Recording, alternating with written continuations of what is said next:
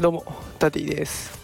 3人の子供を育てながら小学校の先生として働いております。さあ水曜日ですね。週も折り返しになりました。今日も一日お疲れ様でした、えー、さて今日はですね子供たちが遊んでる様子から、えー、考えたことを紹介したいと思います、えー、昨日ですね我が家の子供たちが家の中で走り回っていました。で何をしてるのかなと思って見てみるとですねあのテレビでやってる逃走中のモノマネをして、まあ、それをモチーフにして追いかけっこをしていました。で、まあ、その時に出てきたワードでバリアという言葉が出てきました。バリア。これ皆さんも子供の頃やったんじゃないでしょうか。鬼ごっこしていてもバリアがあるとタッチされても効かないというあの無敵なやつですね、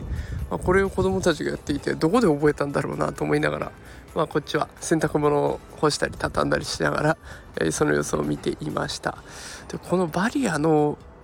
作戦というかバリアの効果がですね非常に複雑だったのであこれは面白いなと思って今日投稿しようと思います。子どもたちが遊んでいたバリアですが基本的にルールがいくつかありまして1つ目のルールは、まあ、これ当たり前ですけどバリアをしている状態ではタッチをされても無効になるというものがあります、えー、ただそのバリア縛りがありましてルール2つ目としては動いている間はバリアをかけることができないと止まっていないといけないという縛りがあるんですね。でその縛りを壊すためにえルール3ができてきます。ハンター側のルールですね。ハンターはただジャンプをしている間だったらそのバリアを壊すことができるということでえルール3が設立されていました、えそしてルール4もありましてミッションをそれぞれ作ることができてそのミッションをクリアするとバリアを復活することができるというルールもありました。こういったルールがですね次から次に増えていくわけですね。そうするとこちらも何がどのルールでどうなってんだかよく分かんない状態になってくるんですけれども、まあ、子どもたちは子どもたちの世界で楽しそうにやっていました、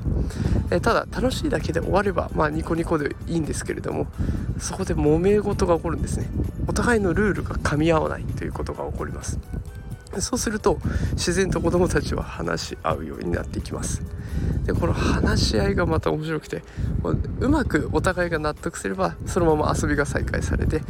納得いかないとどちらかが泣くというあの地獄のループに入っていきます。で泣くんだけれどもまあそれを後にどちらかがフォローしてじゃあこうしようよってちょっと譲ったりするんですね、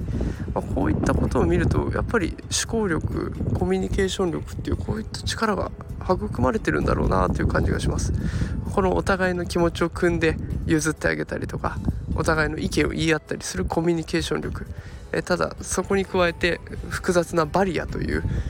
制度を考えていくわけですから思考力も伴っていくわけですね。でこういったことを学ぶ時に遊びじゃなきゃダメなんですよね。ここを例えば勉強でやろうとすると途端に面白くなくなっちゃってコミュニケーション力を上げるために勉強するよ思考力を上げるために勉強するよってなると子どもたちはやってくれないんですね、まあ、基本的に遊びっていうのは最強になってきます。遊びを通して何かを学んでいく自然と身につけていくっていうのが最高のツールになってくるので、まあ、この遊びもしお家でお子さんがやっているようでしたら、まあ、温かく見守ってあげていただけたらなと思います。遊びは最強になりますので是非お子さんの遊び尊重してあげてください、まあ、もちろんね揉め事が激しくなった時には止めてあげてください。えー、こういった内容をまたノートでも発信していきますのでお時間ある時に見てみてください。それでは残り1週間半分になりました。あと2日頑張っていきましょう。今日はこの辺で失礼します。